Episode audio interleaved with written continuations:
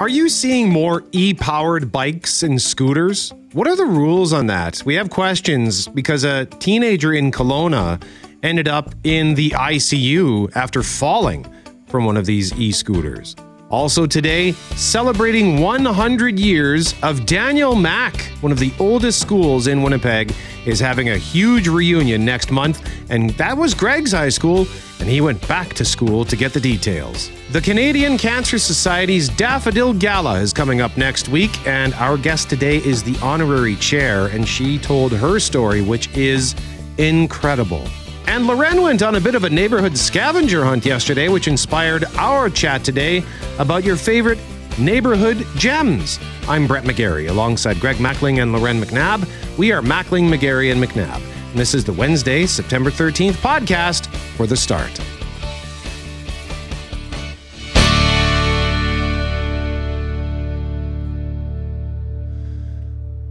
Good morning. It's Mackling, McGarry, and McNabb, and we begin with a question for you. Did you see anything interesting yesterday if you happened to look up last night? I didn't see it. What were people seeing, Loren? Well, there's a couple different posts, you know, whether it's on Twitter or X or whatever that's called, or Instagram, of people sit asking, you know, what are, what's going on over here? I see these string of lights going west to east over Lee. This was around nine o'clock last night. And so if you've seen them before, you've probably first at that asked that question or realized it was the Starlink satellites, which I don't know what the circular path like they, they go really fast around the world or on a regular basis every single day. But when you see it for the first time, there is something creepy about it. It's this long string of lines, and if you're of a certain vintage, you're like Independence Day, man. Like, it's First of all, I'm going to see Will Smith, and then there's going to be an alien, and it's kind of creepy. It feels far too organized. Yes. And so that's the unsettling part, I think, for a lot of people. Yesterday, SpaceX did uh, launch 21 new satellites. And so I don't know if those were the t- what people were seeing last night, the new ones or the existing ones. Either way, when you do see them, it's like, hmm, for the first time, it's unlike anything you've seen in the sky before. So, yeah, you're probably running to the social media sites and and googling what are those straight line lights in the sky. And fortunately, there's an answer to that question. There's because, an answer because if there wasn't, then you'd really be freaked out. There's an answer, but even when you know the answer, it's just still creepy to imagine these. Like, I get that's how the world operates, and we need the satellites for all sorts of reasons. But to know that there's that many up there that they move at those speeds what are they doing? You know, there's all sorts of questions that come to mind. And it looks like so there's a website called findstarlink.com mm-hmm. that tracks these things and you can just punch in your location. So they went by last night. Looks like you'll be able to see them again. Uh, it says 9 9:28 p.m. should be bright for about 5 minutes if you look from northwest to north or north yeah, north in the north just look to the northwest. And then uh, they should be bright again on uh, Thursday night around 9:30 and then some dimmer views on Friday night and uh, Saturday. Like the next few days, we might be able to see these for the next few days, but dimmer after starting on Friday and, night. and only for a matter of minutes, yeah. which tells you how fast they're moving. It's four minutes, five minutes, three minutes is what the estimated length of time you have to see them. I have the app on my phone. It's called the ISS tracker, the International Space Station tracker. We were up at uh, Friends Lake, must have been four or five summers ago already and uh, one of the guys we were with was like, Oh, yeah, the International Space Station should be coming overhead. I'm like, What? You can see that? He goes, Yeah, I just got an alert. I've got the tracker cool. on my phone. Oh, and so and so those sorts of things you know, like you say, you know what's going on up there, Loren, and and and the idea. We? well, we like to think we know. How's that? I'm, I'm, trying to feel confident in saying this. Okay, don't don't rattle my confidence in uh, in those that are exploring outer space. But it is kind of neat, Brett, to just to kind of be aware and, and to know what's going on. Every time we have Scott Young on the air, it's like having a little kid yeah. on the air because he just he says, "Well." you don't need to worry about a blue moon or a full moon or a new moon or a blood moon or anything. Talk to me about the moon.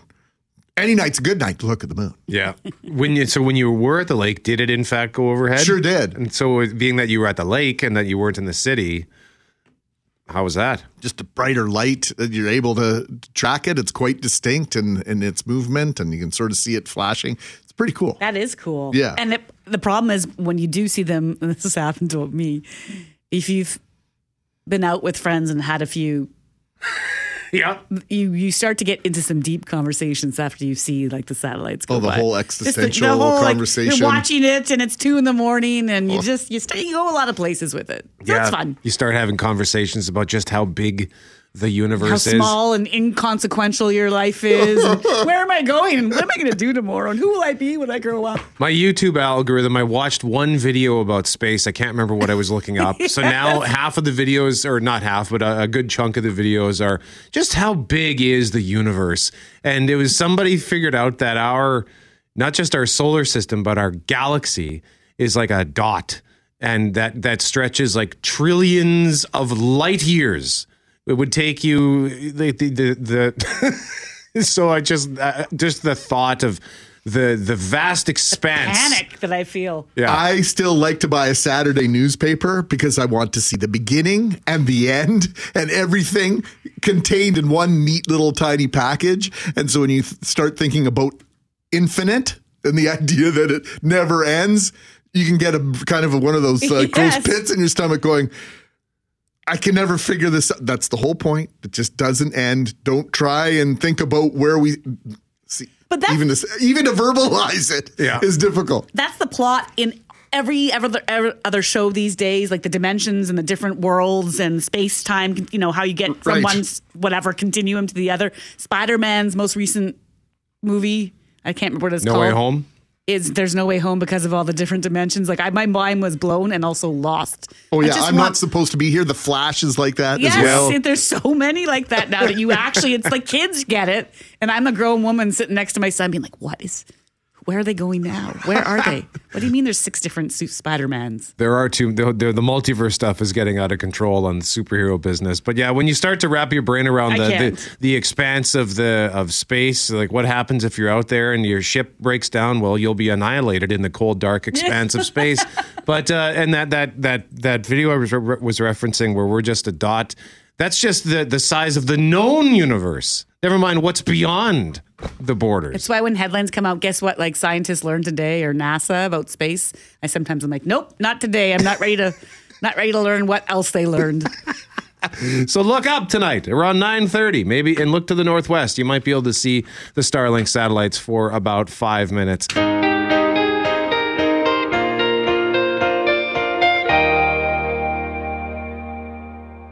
It is Mackling, McGarry, and McNabb. In our next segment, we are going to tell you how you can win tickets for the big Bomber game on the 29th against Toronto. And it has to do with uh, a little bit of a neighborhood scavenger hunt Loren went on yesterday. We will explain in our next segment. And then after Global News at 7 o'clock, we're going to check in with Clay Young. He's talking construction this morning. Yeah, we have had this conversation several times over the past couple years about that love hate relationship with the road construction or that demand for housing. You know, we want more, we're desperate for more.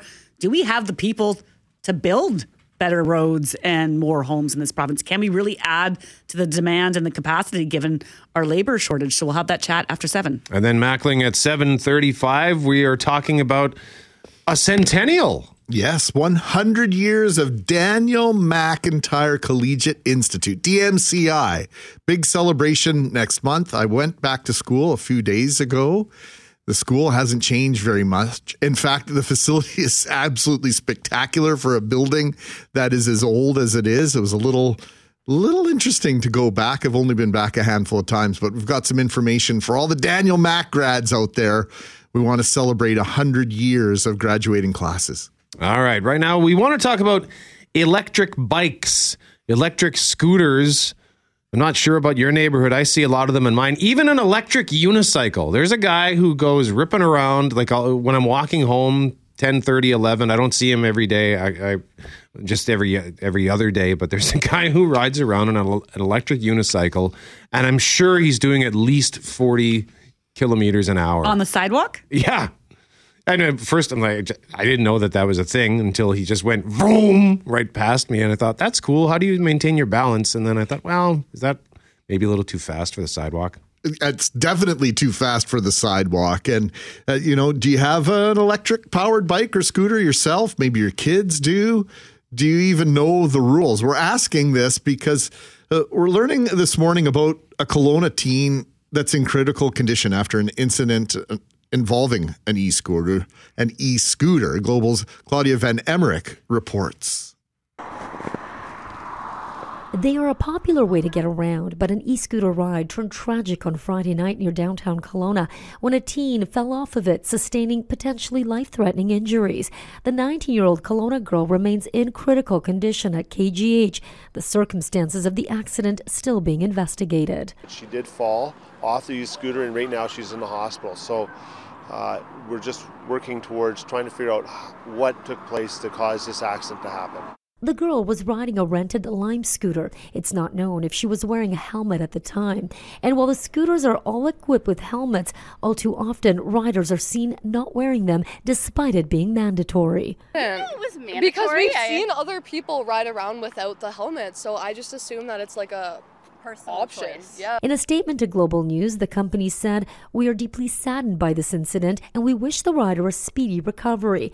It's important to emphasize that such occurrences are exceedingly rare, with 99.98% of our rides worldwide concluding without any reported incidents. But police are concerned, saying that they have 109 files involving e scooter incidents since July 1st of this year alone, from crashes to erratic riding to operating the scooter under the influence. We do see it time and time again people doubling, people riding them at high rates of speed, weaving in and out of traffic, riding them without helmets. These are all dangerous activities that putting people's lives in danger. And RCMP aren't the only ones concerned, so are doctors. While too busy working in the emergency department today to speak to us on camera, Dr. Jeff Eppler told us that he and his colleagues see scooter related injuries here on a regular basis. He also added that he's been worried that it's just a matter of time before we saw a tragic case like this one. Eppler believes the lack of helmet use and alcohol consumption are the two big risk factors for death or a potentially life altering injury. E scooters are, are like any other vehicle on the road. You're not supposed to be consuming any kind of narcotics or, or, or alcohol while you're using them. Uh, you are subject to the Motor Vehicle Act and we can charge you with impaired driving. RCMP hoping the most recent serious scooter accident will serve as an important reminder to riders to always be careful and ride responsibly. Klaudia Van Emmer, Global News, Kelowna. I certainly saw a lot of the e-bikes, like the electric powered bikes at the lake this summer. Not as many scooters, but they are rising in pop- popularity. Part of that, I'm sure, is just because it's neat and fun, but also, you know, might be your way to get around. It might be because it's good for the environment. That's been part of the push. And in fact, the environment was mentioned when Manitoba announced last year they were making amendments to the Highway Traffic Act to allow for the use of these things on the roads. And the question we have this morning is about the rules. So, as far as I can tell, you have to be 14 or older. You need to wear a helmet no matter your age. You have to drive in single file on the road like you would if you were on a regular bike.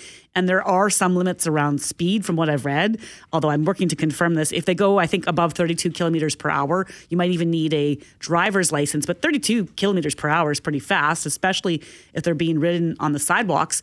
And City of Winnipeg talked years ago about looking into creating some sort of legislation around this. I don't know if that ever happened. I, I can't find it anywhere. Some cities have banned the e-scooters. Toronto did a couple years ago, and they're still working on figuring out how to manage them. I was reading this morning, Oshawa this summer was mulling, should we get rid of these things? Like we don't have the right protections in place. And in PEI, they actually have a province-wide legislation that if it the battery's too big, if it has too much power, if it goes too fast, and their limit is 24 kilometers per hour, then you need to be 16 to have one. So they you, they treat it more like a car. But if these things grow in prevalence, you, we we need to have better rules. They're incredibly prevalent in Southern California. I was there several times last year, and they're calling it in Carlsbad, the, the city that I usually visit and spend the most time in, they're calling it an epidemic because kids are driving them and riding them everywhere. And it's not just kids, it's adults too, but more so kids in the eyes, at least the people that I was speaking to in the articles in the paper. There's a, a genuine concern. Like, if you don't like the way cyclists conduct themselves on the road now, multiply that by three or four because they're going that much faster, their ability to go quicker. And I think there's a sense, at least this seems to be part of the concern, that there's a sense that you can do just about anything with them because they are so powerful and they accelerate so quickly. So that's the e bikes. And then the scooters, of course, Brett. If you travel to any major city, Toronto has gotten rid of them. I had friends who were in Nashville just a couple of weeks ago. Um, I can guarantee you that they were riding those scooters after and vibing a tiny little bit. They're a big part of the landscape for tourism in a lot of cities around the world.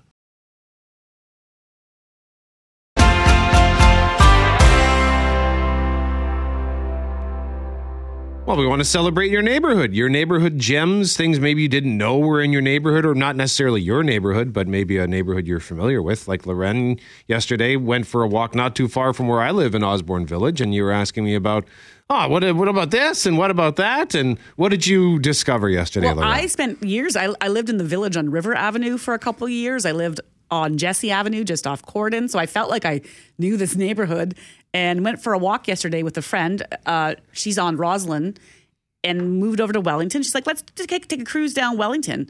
And I said, sure, that's a beautiful walk. Uh, let's go over to the Maryland Bridge. We come around the corner and I said, what's this path here? And she says, well, it's a park. I'm like, what park?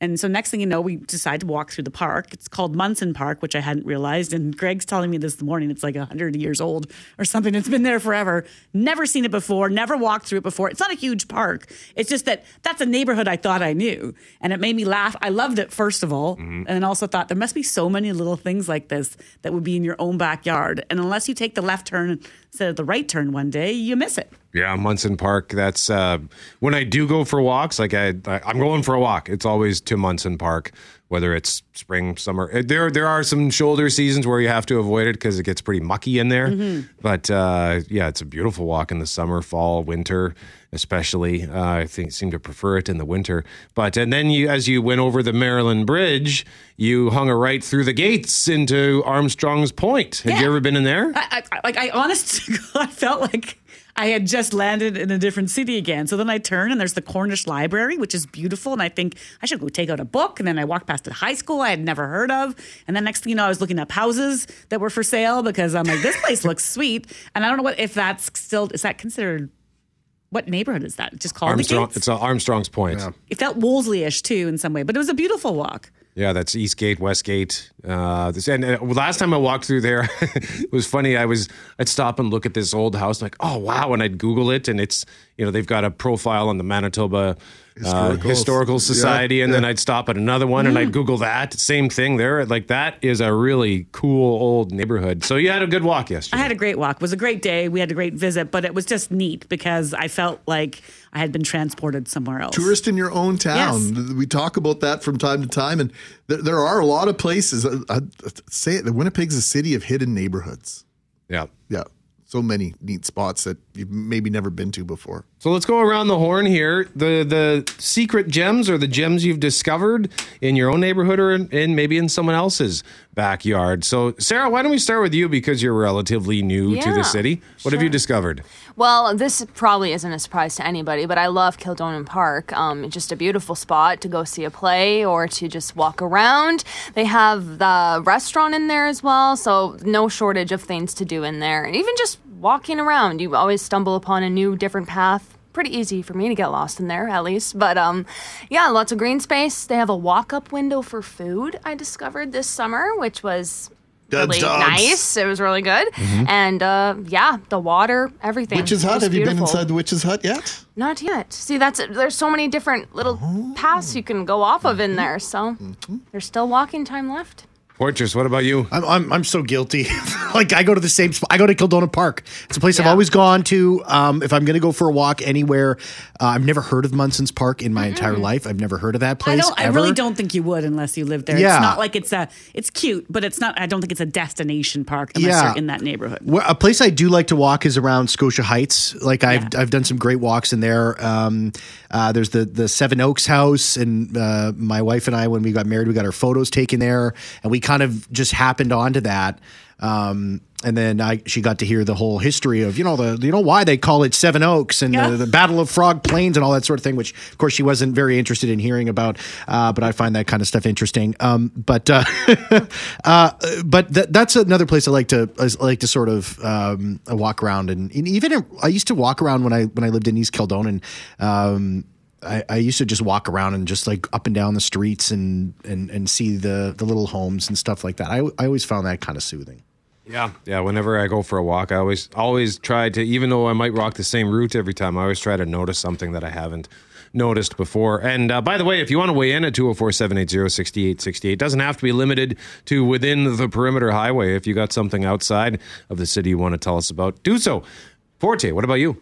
You know what? Uh, my whole life, I've never really hung out in the Exchange District up until you know we kind of moved here and been there quite a bit. And uh, I enjoy all the festivals they have there. I went to Jazz Festival this year, and uh, it's just nice. You have the Cube stage there, of course, the King's Head. Um, you got uh, like I was walking to, I went to the Bert Block party, and I was walking through the Exchange to get there, and uh, there's a whole group of people. It must have been like 20 people. They all had cameras, and they're all taking pictures. And you go, wow, you know what? All these buildings down here are just beautiful, and they do a lot of f- films here.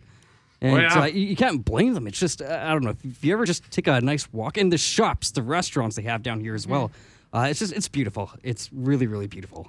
Whenever I, almost every time I'm walking through the exchange, people probably think there's something wrong with me because my head's on a swivel. I'm always like looking up. Oh, look at that. Oh, look at that. Oh, that's neat. My neck hurts. Greg, what about you? Well, one of our listeners, David, David just said, interesting fact: East Gate, West Gate, and Middle Gate. The gates were originally installed to keep out cows. really?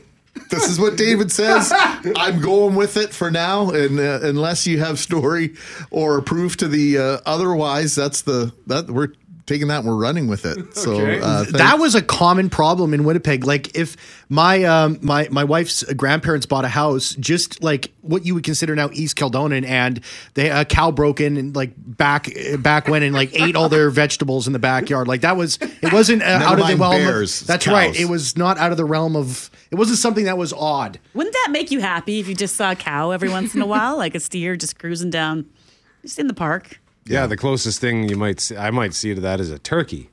A wild turkey? Yeah. Or the peacocks. Uh, sometimes on Crescent Drive, there's uh, peacocks uh, that Really? wander around there. Yeah, I think they escaped from the zoo years ago, and now they kind of just they they use the river to as their pathways, and so I always uh, uh, get a chuckle whenever I see a peacock wandering around. But the place I'll give a shout out to really quickly is at the intersection of Sargent Avenue and Valor Road. Growing up, it was just a bus loop. But now it's a commemorative plaza for the Valor Road 3 that won the uh, that that were awarded the Victoria Cross, and it's an incredible tribute to uh, three Winnipeg heroes. And um, most of us know that story. It's a way to immerse yourself in it.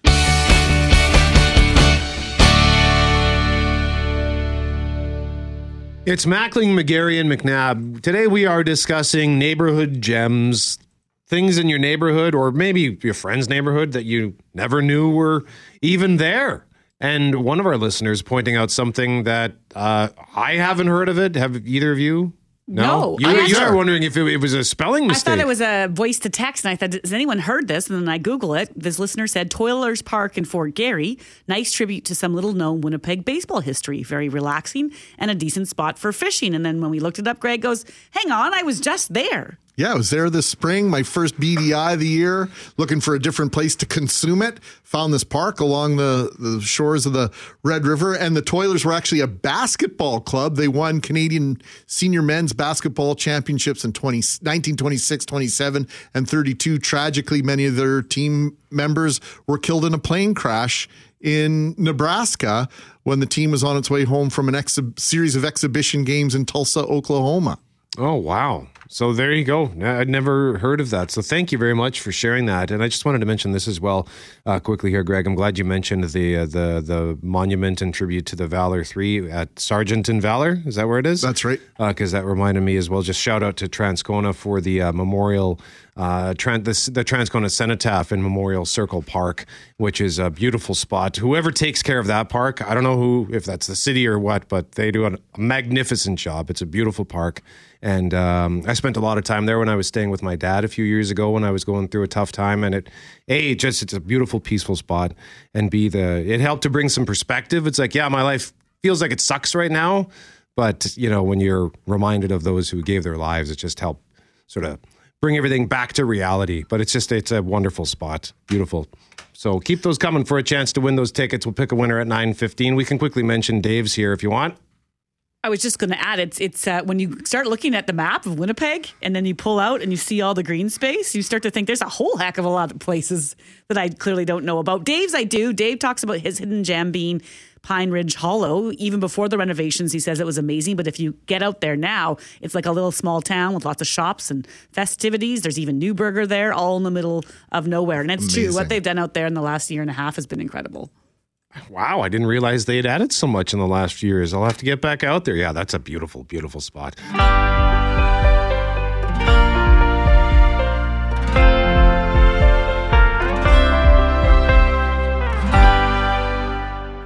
It is Mackling, McGarry, and McNabb coming up in our next hour at 8:35. It's one of my favorite days of the month because we are going to be visited by our friend Leland Gordon from the city's animal services, and he always brings a poochie with him.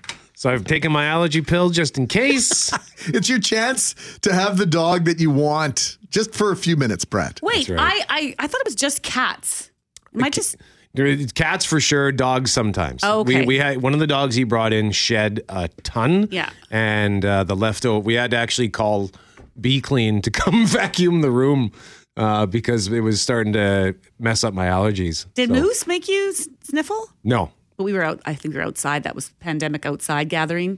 Uh, yeah, we were out. That's right. We were on your front stoop. Yeah. And uh, the, the dog hair only tends to bother me if it piles up. Like I, if I if I'm house sitting, for example, and I, I let the tumbleweeds of Mm-hmm. the dog hair Don't come to my house. gather, that's uh, that, then I got to get the vacuum going. So, but 204 780 6868, by the way, for a chance to win bomber tickets on the subject of your neighborhood hidden gems. And I think we're going back to, for this segment, Greg, we're going back to your neck of the woods, are we not? For some high school days, you know, uh, when I think of my time in high school, graduated in 1995. I went to a small school, and it was a fairly new school when I went. I think I think it opened in 92. So, not uh, at the time, not a ton of history yet for Collège Pierre Elliott Trudeau, but there are a series of events coming up celebrating the centennial of your high school, Greg. Yeah, so that means uh, Daniel Mac goes back a hundred years. If you don't know what centennial means, all the way back to 1923. Yes, DMCI, Daniel McIntyre Collegiate Institute. By the time we left, it was just Daniel or Daniel Mac in the heart of the West End, celebrating its 100th birthday next month. We have a week long celebration, which I'm sure you know, coming up, second week in October, full of events, um, capped off by a social at Casa de Menu down the street. And then uh, Saturday, October 14th, we have our open house celebration and then a dinner dance at the convention center. And we hope that the next month or so leading up to that week, current student body, our past student body, and our past and current staff uh, will all get a real feel and I guess even a rejuvenated feel for how amazing this place is. So. That's the voice, the very soothing voice of Nick Malandrakis. Nick is a teacher at Daniel Mackey's part of the team tasked with trying to bring as many graduates from all class years together to celebrate the legacy of DMCI. Nick is also a graduate of Daniel Mac. How strange or wonderful is it to be working in, in these hallowed halls? When I first got here, it was surreal because a lot of the teachers that taught me were still here because I wasn't so far removed from being a student. And there's still two teachers here that taught me as a student. So it's very hard. One of the funniest things is I could never bring myself to call those teachers by their first names. To this day, even the staff member or two that are left, I can't. It's very difficult to call them by their first names because that's how you that's how you got to know them. And so that's that show of respect. And it's just another testament to the type of relationship that the staff have with students, students have with students, and staff with each other here. We're all so grateful to be here uh, in this building with each other, and we take care of each other and we respect each other. And I think that lasts forever. Just when he was referencing the difficulty to call your old teacher by their first name because you're now peers. I married my husband's mother was my French teacher, and it was forever to call her by her real name because it's like, oh, I have, whew, Mrs. So and so. You know, that? yes. well, I've only been back to the old stomping grounds three or four times since I graduated back in 87. And I went back to learn more about what my former high school is like today and what they have planned for their 100th birthday. In addition to Nick, I also met teacher Lorraine Illigan. And guess what? Lorraine is also a former student at Daniel. After junior high, I was I was supposed to live in St. Vital. I would have been a Dakota kid. Because of faith, things happened with our house, and we ended up moving to Tyndall Park. So I sh- should have been a Sisler kid. But I chose. I told my mom I'm going to take two buses. I don't care. I'm going to go to Daniel Mac. All my friends are here, and it's. I don't regret that at all. There's a certain pride if you go somewhere and you're wearing a Daniel Mac shirt. Guaranteed, someone will come up to you and be like and say, "I graduated from Daniel Mac." Yeah, and any and any generation, any generation. Anywhere. Yeah. Anywhere. Ontario, Yeah. the neighboring provinces too. Yeah. All the time. That's why even when we go, sorry to interrupt. No, no, no. Yeah. Like when we went to Blue Lake this summer, uh, and then to Edmonton, I always bring DMCI stuff. Always. And then someone's like, "No way." Yeah. I went there. I know this guy. I know Yeah. that girl. It's constant. I'm sure from coast to coast. And when they are student go to university, they're wearing their Daniel Mac gear. yeah. And maybe there's a student who graduated five years before them wearing their Daniel Mac gear, and then they become friends because they went to Daniel Mac. Or if you're just in the grocery store and you're wearing a DMCI shirt, they're like, hey, I went to Daniel Mac. It's just everybody's still proud to say that they went to school here. Brett, I know you're proud of your Transcona roots, and Loren, of course, being from Minnedosa, a huge part of your identity. And I asked Nick about growing up and now working in the West End. How much, Nick, is your identity tied to growing up in this part of the city and, and coming to Daniel Mac before you were a teacher? Lots, if not everything. So the teachers that I've had the, the most incredible connections with were from Sargent Park and Daniel Mac, and so right here in the heart of West End. I grew up here. My mom lives by Sergeant Blue Jean still. I'm there almost every day. Anybody who grew up in the West End, you know you know people from the West End. You know the fixtures in the West End. Those teachers have shaped me. This community has shaped me.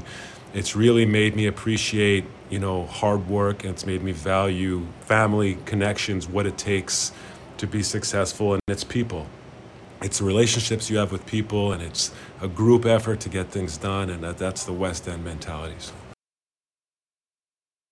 Now, Melody Wallacechuck is the current principal at Daniel Mac, and Ms. Wallacechuck answers a critical question about the reunion, Brett. Now, here's the question. If you went to Tec Voc and to Daniel Mac, are you welcome? Are you allowed to come if you went to both? Absolutely. You have maroon pride in your blood, and we expect that you're going to uh, grace us with your presence and to, again, uh, celebrate being uh, a maroon. Is that uh, rivalry still intact? Is it as strong as it ever was? It's stronger than it ever was. ever. Oh, yeah. In every sport, every single sport. This is good. This is really good. You will see that rivalry October 12th. We will be having our football game on our very own Daniel Mac Field. And who else would we play but Tec Voc? And so uh, it will be uh, a rivalry that everyone's going to want to come out and uh, participate in and enjoy. You better uh, ship in some extra bleachers for that one, because that because that could be a pretty pretty big event. So if you attended DMCI, not only do we you, we want you to join the celebrations next month, if you have any treasures from your time, listen up. Right now, we have a call out for memorabilia for our open house for different our different categories like sports, performing arts, even stuff in the West End. If you have photos of like businesses that used to be here, if you have any memorabilia or uniforms or clothing they used to have, we'd love you to contact uh, myself or Nick. Uh, we will hold them for you. If you if you want us to keep it, we'll just put it in our archives room. If you want to donate it for the day, we'll make sure to take care of it. So that's our big one of our big tasks right now. So that's a call from Lorraine and Nick to share your memorabilia. Ms. Wallace Chuck would like you to use the tech we almost all have on our phones. If you would like to share a memory of Daniel Mac, again, the information would be on the website. You can then record your memory, send it in to us, and we're creating a video of all of these wonderful memories from our alumni. All right, here's one more official invitation. Everything you need to know for that whole week is on our school website. So if you just Google Daniel McIntyre and go under, you'll just, yeah, community, and then you'll see Centennial.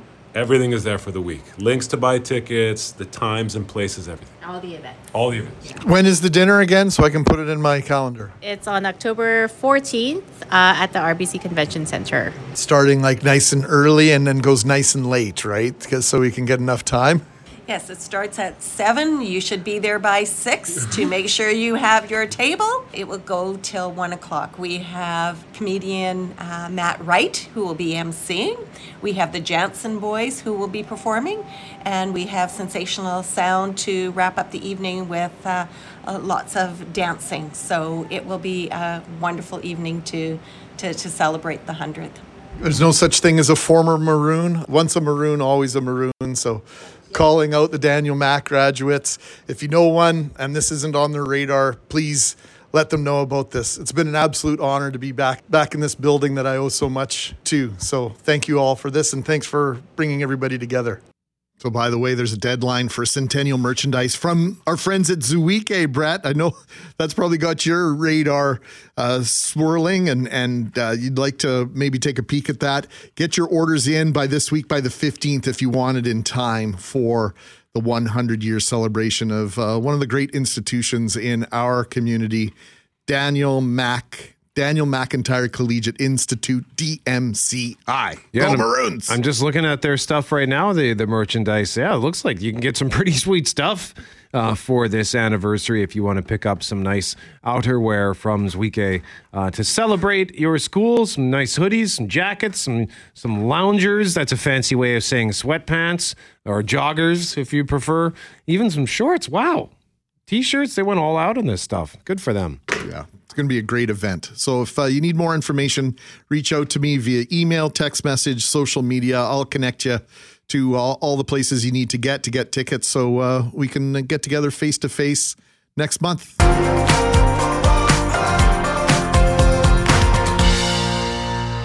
It's Mackling, McGarry, and McNabb. We're asking you this morning about your neighborhood gems after Loren discovered Munson Park yesterday for the first time on Wellington Crescent as you approach Academy. And then the Armstrong's Point, a neighborhood just off the Maryland Bridge, a historic neighborhood in the city of Winnipeg that has the gates right in front of it. And uh, sometimes police waiting to pick you off for a speeding ticket, Oh, which is where I got know. caught.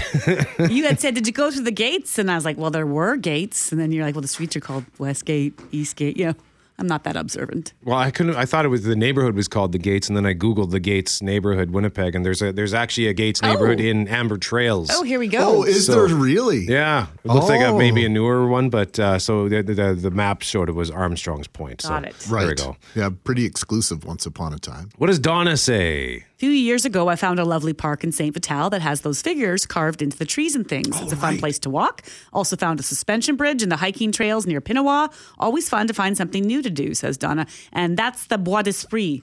You've been there with your yeah, kids, right? I, I intentionally went there a few years ago because we were talking about hidden gems, and I thought I don't know that, and it was really cool, especially for kids because you're looking as you're hiking to try to find those carvings. And then summer, winter, fall, I've actually pulled over. There, I, there's a no frills by, and I'll stop and get some groceries, and then go for a little walk. Yeah, that's a beautiful park. I went through there last year in the winter the first time. The carvings in there are just spectacular.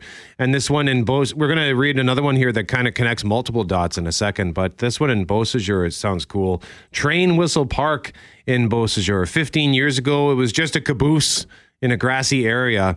Now it's part of a beautiful pathway that brings a beautiful space to life. Spent lots of times hanging around the caboose as a kid, and now my kid sister does the same. It's just a wonderful and safe hangout area. So that makes me happy, especially uh, when you, and I think it was you, Greg, who pointed out how drastically they've changed the train engine on Plessis uh, and how they've spruced up that space. And now it's just a beautiful tribute and monument. So well, it sounds like they did the same kind of thing in Beausejour. So that's great. Awesome. The caboose in Minnedosa as well, right on Main Street. Yeah, park I by the still- river. So funny how you loved climbing on those things when you were little. Caboose is the best. Yes. What does Chesney have to say Well, on Ches- this? Chesney's tying in a couple things. So he- Chesney's 71 and enjoys riding his bike. He says there's so many places to ride in his area in Keniston, areas to ride near Assiniboine Park, FortWhyte Alive, great paths, so much nature to see, wild turkeys, etc. And also adds that there are now a lot of electric bikes that many seniors and couples have taken up riding them, which is nice to ski, see. And then scooters, he thinks, are mostly for the young people because it's not destination, it's leisure riding, not necessarily destination riding. But that tied back to something we brought up at 637. Are you seeing more of those electric powered bikes or scooters out there? Because there was a teen in Kelowna that was really badly hurt from a fall. And are we working towards any sort of laws around them? Because, yes, sure, it's great that seniors are using them. Sure, it's great that people might use it for active transportation rather than cars, cheaper alternative, but they can go really fast. A lot of people I don't see wearing helmets on them, which I'm pretty sure you're supposed to. And uh, how are we going to navigate all that, Greg? Yeah, well, once again, we mentioned the idea that a lot of these tourist communities, these bigger cities where they have an abundance of tourism, even in Vernon, BC, they have these scooters. My fake niece actually had a crash with one over the summer. She ended up in the hospital. And the only person, Brett, that I know that owns one of these electric scooters is 79 years old. My father in law has one of these electric Yeah? scooters and he just loves it. They will be all the rage for if, if there's going to be any demo that grabs onto that because that's what you see in places like Vancouver and, and my parents are talking about getting one because they love to cycle, but they like the option, particularly when you have hills, mm-hmm. of employing the the power to it. So I think there'll there'll be an explosion of them here soon. We should probably get ahead of it with some sort of regulations.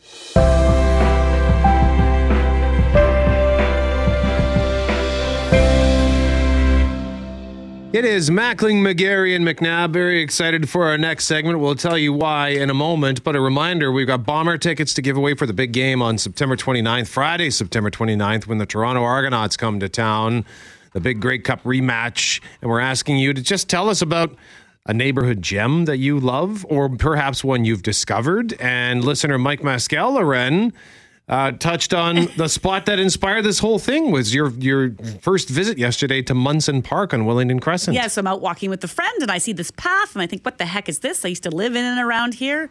And it's this cute little park off the Assiniboine. And Mike texted to say that he and his wife discovered Munson Park two weeks ago after dining at 529 Wellington for lunch.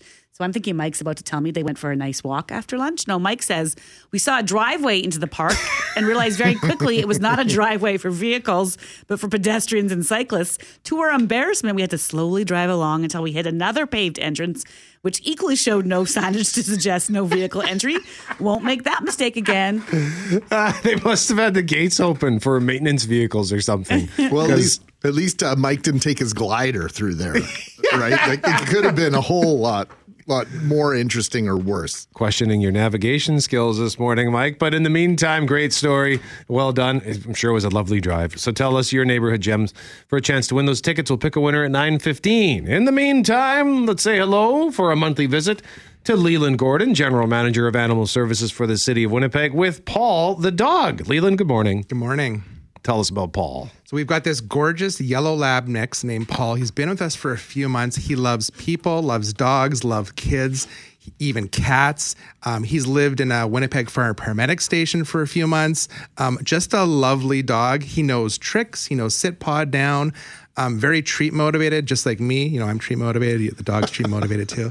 And um, so, if people want to see pictures of Paul, go to Winnipeg Animal Services section of the City of Winnipeg website. Go to the City of Winnipeg website, go in there, and you see lots of pictures. Or you can like Winnipeg Animal Services on uh, social media. Oh, he's a good boy. He just, speaking of being tre- treat oriented, sorry, Greg, to interrupt, but I just watched Brett basically on command get a great photo, I think, from Paul because of his desire for a little snack. So there you go. I always wonder because I'm ready to take them home, as I am most mornings, to uh, bring the animals home. How is it that people will meet Paul and then decide that they're not going to take him home, especially if he's come, if they've come to see you at Animal Services with maybe the express intent of taking home a dog? there's so many dogs. You know, maybe they get distracted by all our other dogs. Like our regular capacity right now is 20, and we have about 30 to 35 dogs every day in the building, which is very sad.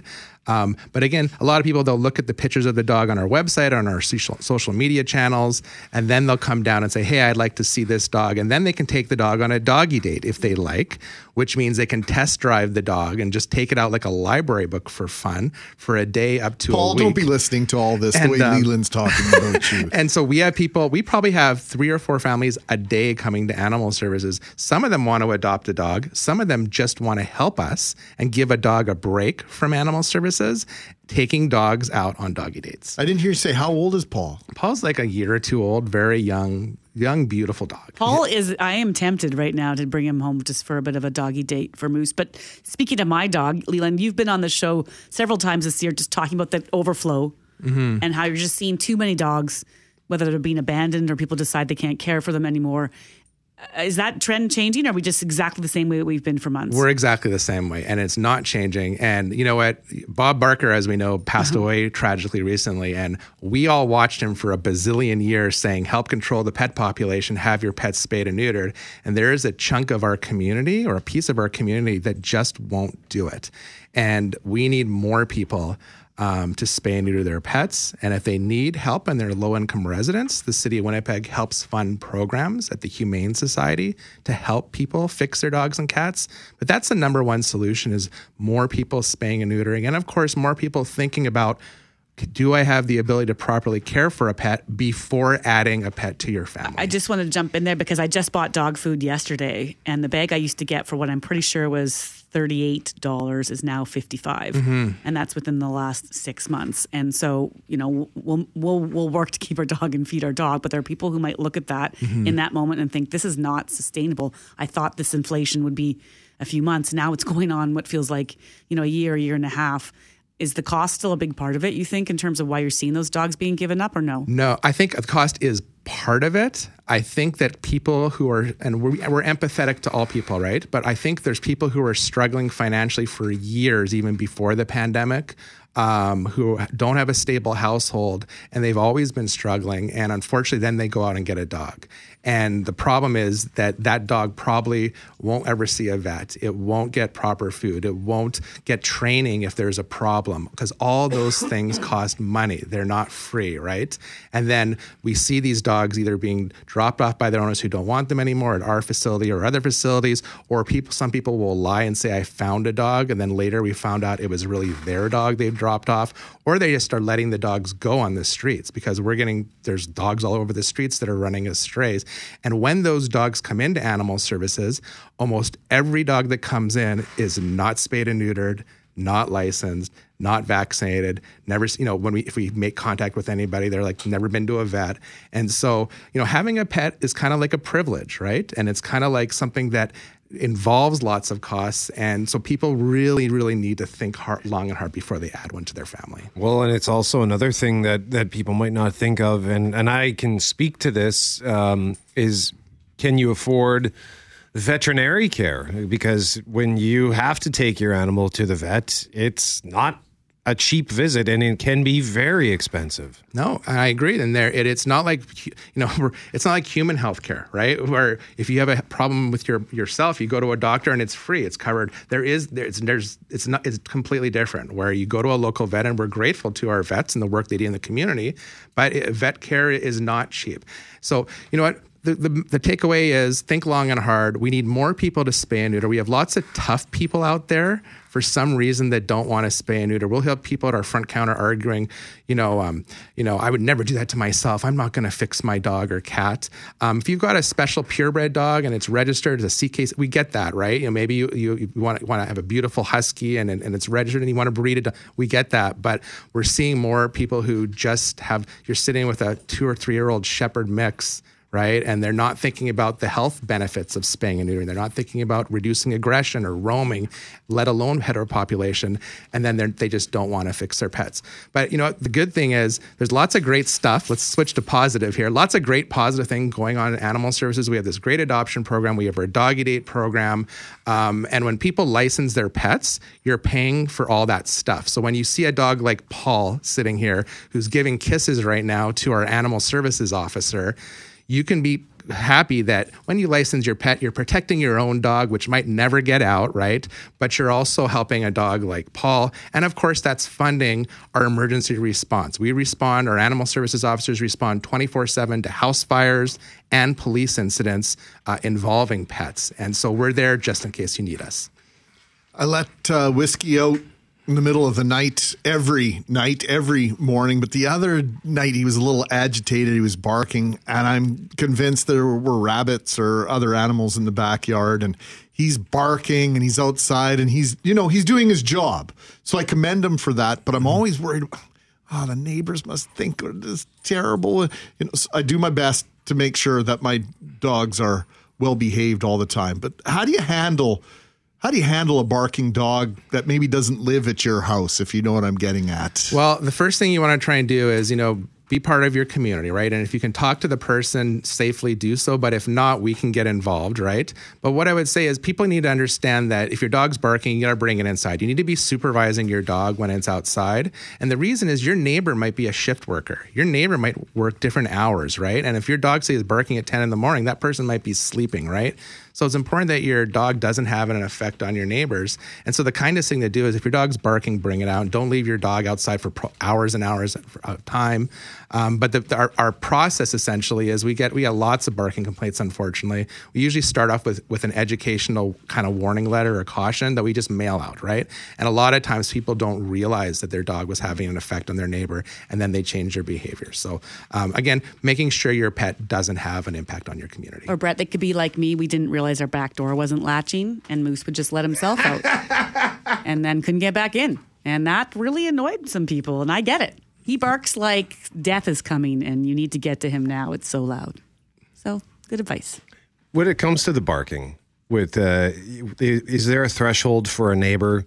Like I, I, I dogs bark. So if I'm if I hear a dog barking, like whatever it go. If but if a dog's barking for ten minutes, twenty minutes, thirty minutes, forty minutes, like at what point is there a, is there a threshold where where it's acceptable to call the city and complain? So in our bylaw, the responsible pet ownership bylaw, which you can look at the city of Winnipeg's website, and the full bylaw is on there. It says you will not unduly unduly uh, allow your dog to bark and disturb your neighbors, right? So there is no like 10 minutes my dog is barking, I'm going to take my dog back in and let it bark for another 10 minutes. Like there's no uh, finite period of time. Um, so the idea is we, we have mechanisms. We have that caution letter. Then people can start, you know, documenting how long the dog's barking. Then we can have an officer going to somebody's house and saying, hey, you need to get control of your dog. You know, your dog's really having an impact. Then the final thing is we can issue a ticket. How do we prevent all those uses of city resources? Is just be, people need to be responsible pet owners. And if your dog's barking, bring your dog back in the home. Leland Gordon with Animal Services and Paul the dog. And once again, if people want to see where they where Paul, where do they go for that? So if people want more information about pet licensing or information on Paul or all the other great dogs we have for adoption, go to the City of Winnipeg's website, winnipeg.ca, go into the Animal Services section, or like Winnipeg Animal Services on Facebook and Instagram. And I'll po- I got I got a couple of cute videos of Paul, so I'll post those on my Instagram story and uh, put a link up to the city website there as well. Leland, thank you for coming in. Thanks for having us. And Paul, nice to meet you. Paul's more obsessed with getting treats than uh, saying hello to us today, but he's very playful, lots of fun. If you need a dog, Paul is a good one. Oh, that face, those eyes, handsome He's so- pooch. he's so cute.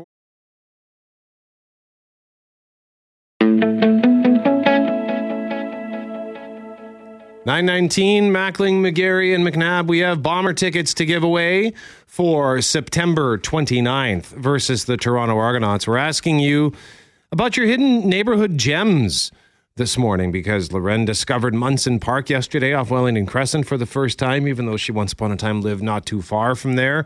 And then Armstrong's Point, that's that neighborhood with the gates just off the Maryland Bridge, which has some spectacular old houses, huge houses. The library looks really cool. Uh, so we're just getting lots of cool stuff like Brent, who says Can't remember the, remember the name, but there's a cool trail on the peninsula between the Red and LaSalle rivers in St. Norbert. Just randomly stumbled upon it while visiting friends. So that's a cool one. Rick says Bunn's Creek Walking Trail. Yep, that's a good one. Um, That's a perfect example. I remember going to do an interview with someone who lived near there, and they said, "Well, let's go do it out on the trails." And then you get out there, you, you stop hearing the noises of traffic, and like it just that's cool. That's a cool spot. Yeah, good pick. And then Todd and St. Boniface with a reminder that, um, hang on a second. He says, uh, Rue, de, Rue Deschambault is a street of riches, and the uh, Gabrielle Roy famous author house she lived still exists. And, uh, pardon me, the Roy Gabrielle River Trail, which exists, but in need of repair and maintenance. But uh, yeah, that's cool. Then that's a nice looking house. the absolute hidden gems in our community. I just love when we have these discussions because I end up with a short list of places to go that I haven't been. And, you know, I always make this analogy Winnipeg's such a small town. You bump into people here, there, and everywhere. Or there are people that I graduated high school from that have not left Winnipeg and I've not seen them since 1987. I can never I've figure not that bumped out. into them at all. I, I you know, this is the opposite end of want, wanting to run into people you went to school with. But you know, there might be someone in your life you think, if I ever see them again, this is what I'd say to them, and then you never see them again. You don't get that opportunity to give them the their comeuppance. Give them the what's for. Uh, but uh, who's our winner? I guess the we're deliberations- Michelle. We're going with Michelle. Michelle says three years ago we discovered Spruce Woods. There are many trails, beautiful scenery, camping at Kiche Manitou. Last year we did the Devil's Punch Bowl in September. It took us four hours, but we did it.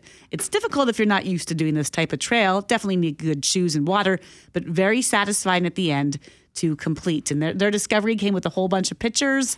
And uh, I'll just be honest, I'm biased. I like Spruce Woods. So Michelle, thank you for sharing that. It's not really a neighborhood, though, is it? That's a good point. Well, why didn't we? We could have yelled that out like half an hour ago. you guys paper rock scissors a minute ago. We just said hidden gems. Did we make it specific to a neighborhood? It's Yeah, the the whole- neighborhood all morning. of Carberry. no, seriously. It's not even in Carberry. it's just south of Glenboro. But it's a good north reminder to head out to the Devil's Punch Bowl. It's something I say I want to do every year. Uh, so congrats, Michelle. You're getting the Bomber tickets for September 29th. And after Global News at 9.30, we want to tell you about something special that's coming up in Winnipeg next week. And it is approaching a deadline for ticket sales for Friday. Our next guest is persevering through a cancer diagnosis and is the honorary chair at the upcoming Daffodil Gala on September 23rd. That's right, Brett.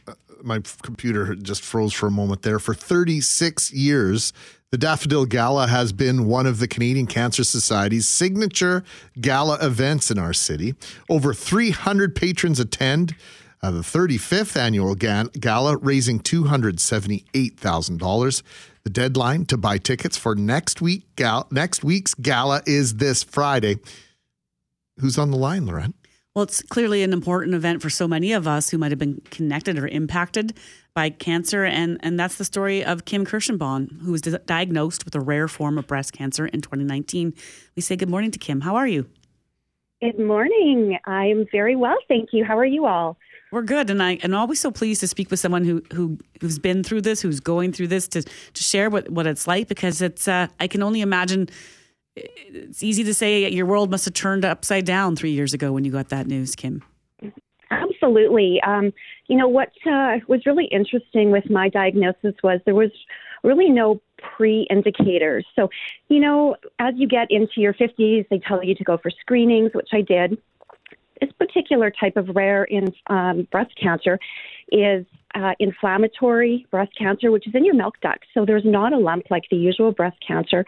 It actually rears its ugly head right overnight.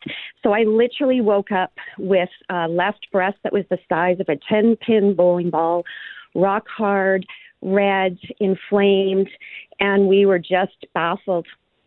Immediately went in for a mammogram. They took a look at me and said, mm, wow, not sure what we can do. Ultrasound. This was December 2019. I had just turned 50. We had just celebrated in New York uh, with a trip. Um, Hanukkah, Christmas, all of that was coming around. And here I was um, going through all of these biopsies and tests and scans with an ultimate diagnosis of stage four um, metastatic uh, inflammatory breast cancer, which had spread to my abdomen, my pelvis, my spine, and my lungs. And statistics were really grim. So it wasn't a great way to start 2020. You don't even have time necessarily even to catch your breath at that point, Kim, because you get all this information all at once. And just listening to you list off the number of issues that you were dealing with, how quickly does your mind switch to, okay, what do we need to do? What's the plan here? How are we going to battle this? Well, it's really interesting because our house is a really positive household, and we live our life that way. Uh, my husband, uh, Barry Kay, which you probably all know, we're all about the positivity with my daughter. But I tell you, that diagnosis day threw us for a loop. And you're right, I had a pity party that night, and in fact, I went downstairs and I picked out the dress that I'd be buried in. Um, they gave me uh, diagnosis was was not great, and they, uh, you know, said you probably have about two hours to live. You need to get your affairs in order. So you're right; things go very, very quickly. Sorry, Kim. I, two hours, yeah. And I decided at that moment, I had my pity party. I cried. I picked up my funeral dress, and um, my husband and I looked at each other and I said, You know what? I am not done here. Our daughter is going to graduate grade 12. We are celebrating 30 years with our entertainment company. I just got promoted at my work to assistant vice president. I am not done and we are going to fight this thing. And that is exactly what I did. So, what kind of treatment did you have to undergo then? So it's fortunate. This is an extremely rare type. Less than 1% of um, people diagnosed with breast cancer will have this kind. I fortunately qualified for a U.S. clinical trial, which was targeted therapy, uh, therapy immunotherapy for what I had. Um, that did work for me. We immediately started within seven days. I had had all my scans, met with my oncologist, had my first chemo treatment. Um, of course, my hair fell out, which was traumatic for me because if you know me, hair and shoes is my thing. Uh, again, I cried for about 20 minutes. My husband looked at me and said, Your hair is not what makes you beautiful. Let's kick this thing. And we did. That treatment worked for me for about eight months, which was textbook with the clinical trial. And then we moved on to another concoction, old school concoction, and I've been on it since. And um, I will need chemo the rest of my life. There's nothing to remove. So chemotherapy is my only treatment option. It is for most people with this type of cancer. But I am happy to say that aggressive treatment that I've been on since then my last scans in May show that my pelvis, abdomen, spine, and lungs and lymph nodes are all clear and we are maintaining this cancer where it's at. And I am determined to be the spokesperson for this and positivity and just give people hope, which is, I think, ultimately why I was suggested to be the honorary chair for the Daffodil Gala. Kim, you know, you, you think about we talked took us back to 2019 and that shocking news, and you clearly sound like a person who lives with positivity. But I don't know, man. Hearing all the different things you listed off to Greg and, and those moments of that would have hit you, uh, what is your advice to others to try to, if you get that diagnosis and it's it sounds like the worst case scenario, what to do with it? Because I think it would be easy for all of us to just say, okay, well, I guess I guess I have to say goodbye. Um, yeah, I mean, I just, I really had to, I didn't ask for a prognosis really. Um, it didn't help me. It wasn't useful information. I suggest, you know, you, you do have your moments. You have your moments of pity. You have your moments where you're sad. It really is surrounding yourself with people who love and support you. It really is that desire and determination. I had, I'm a tiny person, I'm 120 pounds normally, and I had 60 pounds of fluid. I couldn't even walk. Um, making a loop from the kitchen to the living room was, was huge huge, but I set little goals for myself. Today I'm going to walk to the kitchen. Tomorrow I'm going to try and walk just past that I'm now at the gym running 20 minutes on the treadmill. I am walking seven kilometers a day. I surround myself with people who love and support me. They started a meal train, and I just am thankful for every single day. I don't ever look backwards. I never ask why me. I always ask why not me, because if not me, it would be someone else. And this way maybe I can help other people. And I have. I've gone on to coach other people how to get through things. I say allow yourself that moment to grieve and then leave it there and move forward. and look forward. I literally do stop and smell the roses. I get up in the morning and the sunshine is brighter and everything around you is just a gift. And I just feel people should live that way all the time. You shouldn't need a cancer diagnosis to do that. Kim, how incredible is it that they give you less than a day to live, yet the, the, the treatment clearly you received treatment that was made available to you despite the odds. Do you do you ever think about that? I think about it daily. I'm thankful for it daily. My oncologist, who specializes in this form of breast cancer, calls me her poster child, her superstar. They really can't explain it. They've never seen anything like it before. And she actually said to me, if I wasn't witnessing this with my own eyes, I wouldn't believe it. Um, I, I truly believe that, you know, I'm able to manifest some of it. Some of it is coming from above. Some of it is just written, but it really is um, something that shows never ever give up hope. And I always say, don't count a Kirschenbaum out. I, you know, it was it was a tough struggle, but it showed me that I can survive. Now, don't get me wrong; it's not easy. It never will be easy. It is a fight every single day, but I wake up every day willing to do that fight. And I just really think that uh, that contributing with the old school medications, there's so many different cocktails out there, and not necessarily new medications do it for everyone. Mine is, you know, 1930s old school meds, and they just happen to work for me. I have a team of people that are, you know, constantly making sure that I'm doing well from a medical side. Same thing from a personal side. Um, my trajectory has changed forever. There's no going back. But um, you know, I've been put on a journey that I wouldn't have been otherwise, and I'm just I'm, I'm grateful for it. And I do hope that one day we can find a cure, and maybe that's my mandate. I'm working with my oncologist for awareness. I want women, uh, men to advocate for themselves. If something seems wrong, go get it checked and don't take no for an answer. Um, just keep looking for medications that can work. Keep positive and surround yourself with the things that you love and those that support, you know, provide support to you because you'll find out who's on your team and, and who's not through this process. And of course, we can't fight back against cancer without events like the Daffodil Gala for the Canadian Cancer Society over the last 35 years. The, that event alone has raised $10 million for cancer research. You can get tickets at cancer.ca. Just scroll down to the bottom to, to the spot where it says find an event near you. The ticket, de- the deadline to buy tickets is this Friday. And uh, there's a journey. You can win a prize like a journey to Churchill trip or two tickets anywhere WestJet flies and lots of fun stuff. You can play Plinko to win a pizza oven. So it sounds like it's going to be a great time. MC'd by your husband, Barry Kay.